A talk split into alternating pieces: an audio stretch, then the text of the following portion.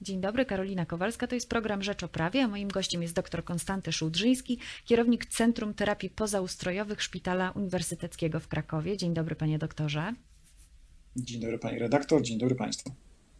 Panie doktorze, lekarze alarmują nie tylko na Twitterze, ale też w innych mediach społecznościowych, to się przedostaje do prasy, że y, za mało jest łóżek covidowych. Tymczasem resort zdrowia pokazuje dane, z których wynika, że mamy wystarczające zabezpieczenie również w stanowiska intensywnej terapii. Jak jest naprawdę?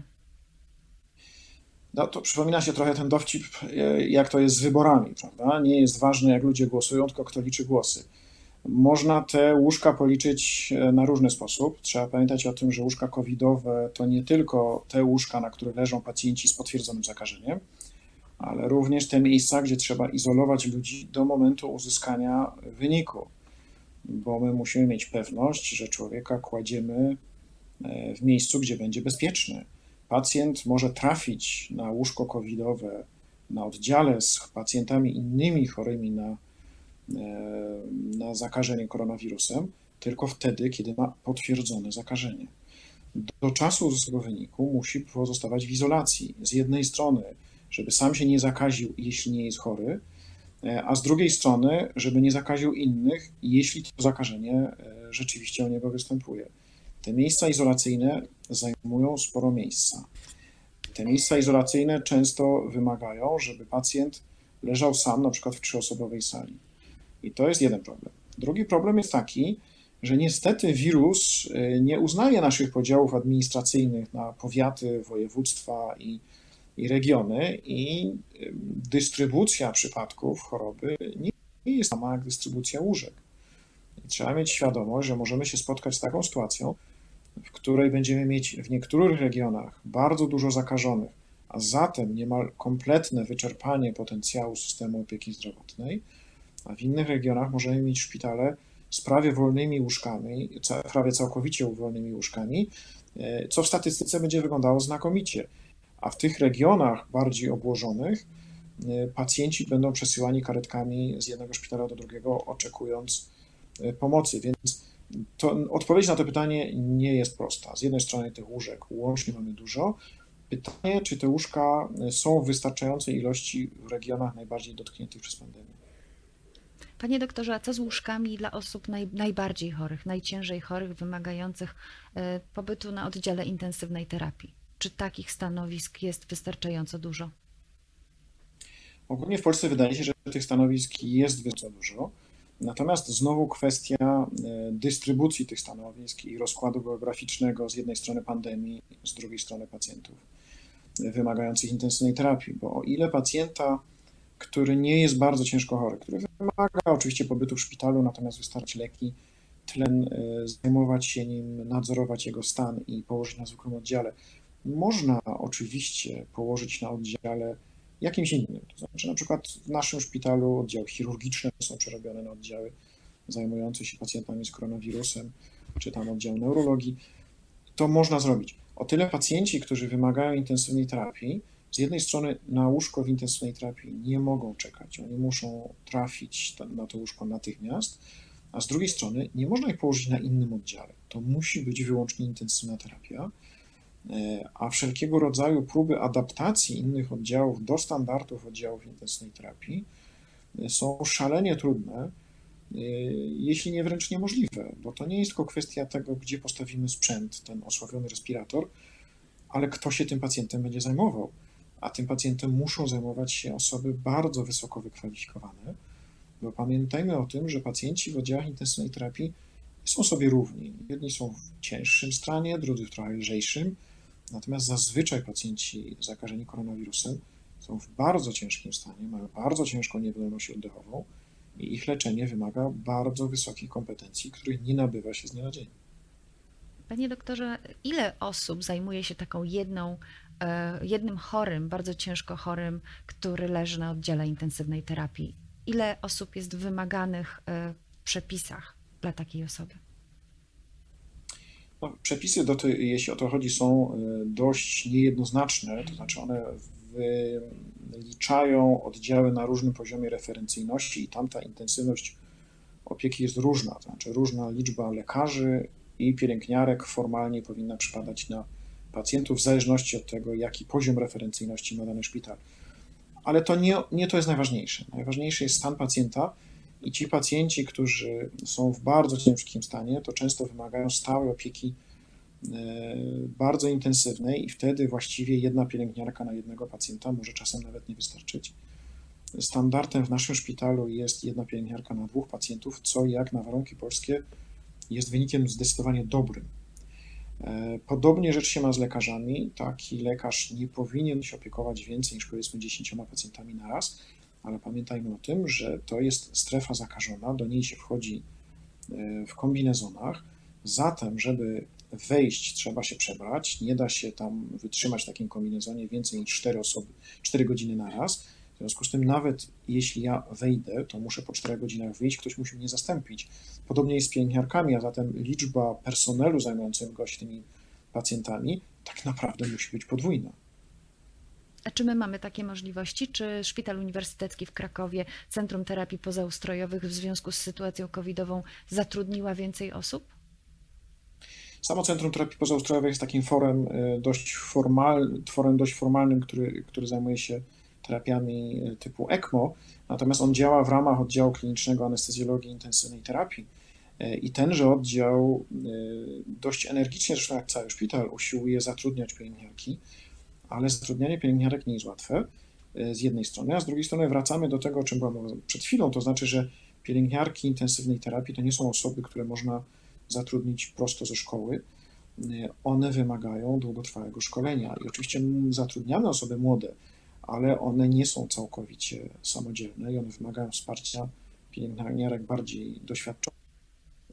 I to nie jest łatwo e, zastąpić pielęgniarkę bardzo doświadczoną, więc, więc to jest problem, bo e, szkoły pielęgniarskie kończy coraz mniej e, pań i panów, a jednocześnie średnia wieku pielęgniarki przekroczyła w Polsce 50 lat.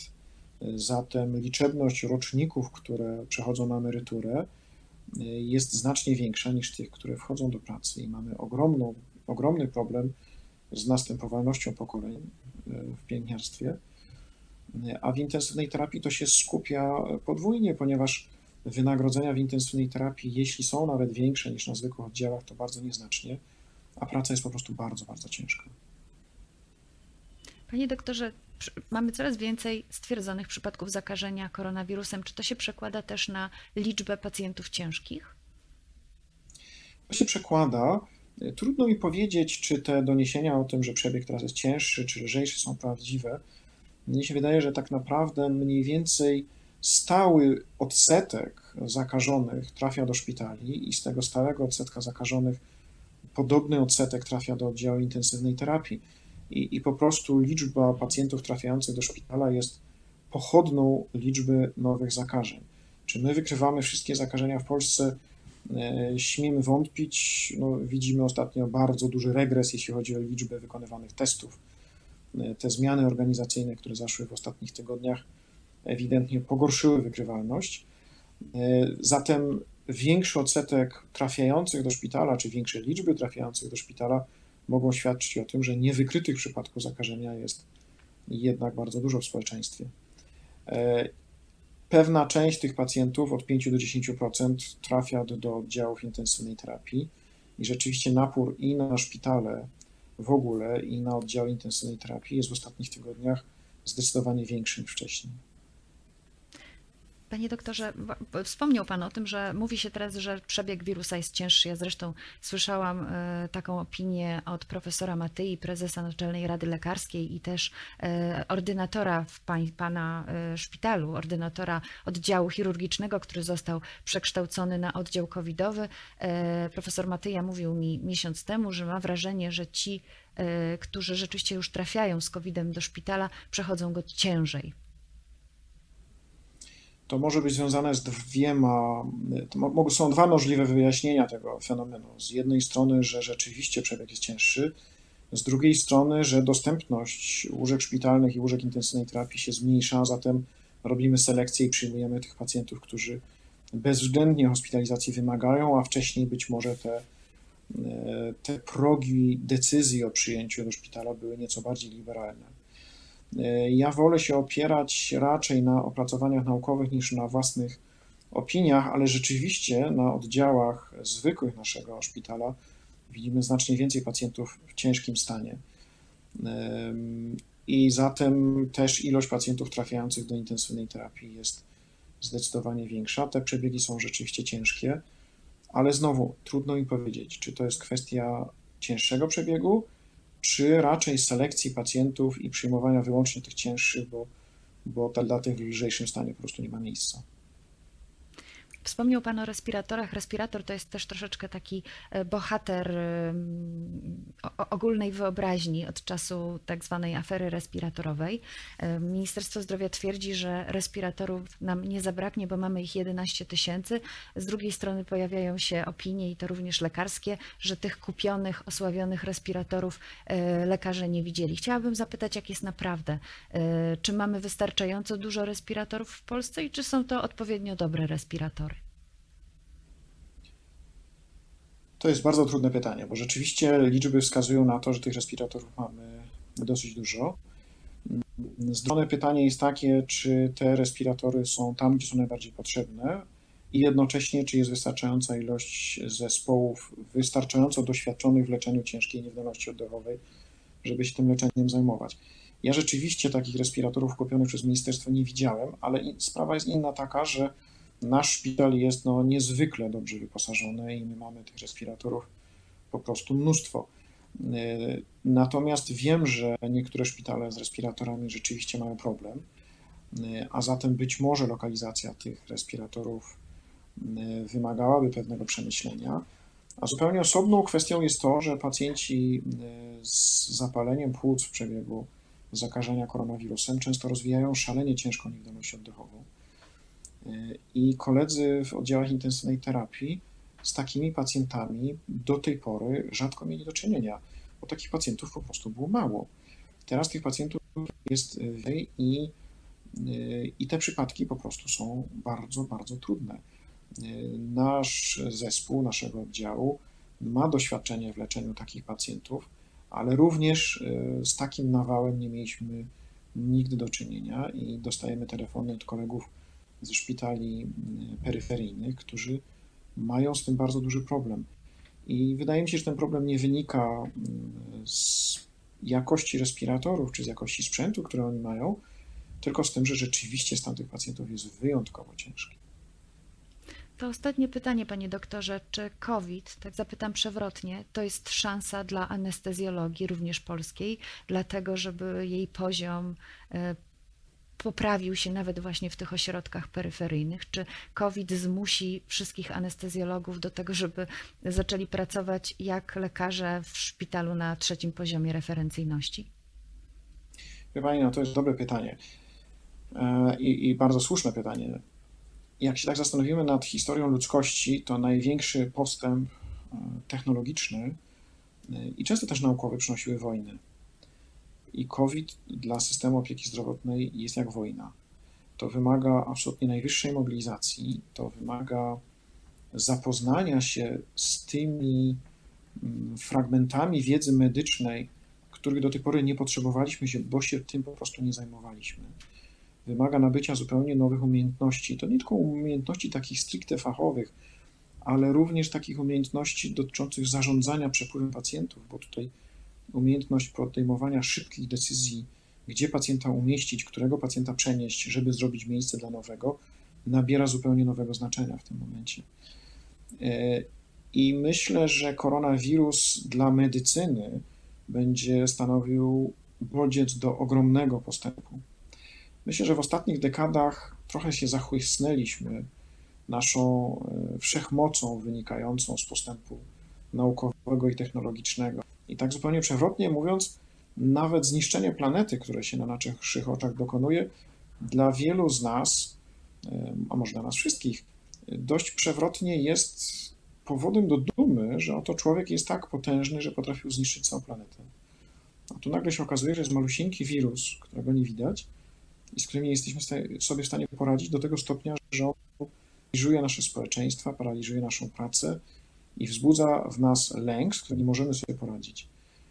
I nauka na to musi znaleźć odpowiedź. I myślę, że znajdzie w czasie znacznie krótszym niż to miało miejsce we wszystkich dotychczasowych pandemiach, choć nam wszystkim i tak się wydaje, że trwa to bardzo długo, ale postęp naukowy, postęp medycyny będzie ogromny. Czyli mamy się spodziewać wkrótce szczepionki, tak mam czytać te słowa, panie doktorze?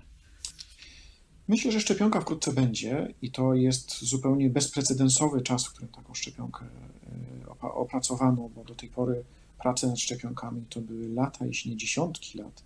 Natomiast tu mówimy o miesiącach, nawet jeśli to będzie kilkanaście miesięcy od rozpracowania kodu genetycznego wirusa. Ale jednocześnie szybkość opracowywania danych naukowych, tych danych, które spływają ze szpitali uczestniczących w badaniach klinicznych, ogromne bazy danych, do których wprowadzane są informacje na temat każdego pacjenta i których analiza potem pozwala nam lepiej leczyć tych pacjentów nie tylko samego koronawirusa, ale zapobiegać, zapobiegać powikłaniom płucnym, krążeniowym, neurologicznym.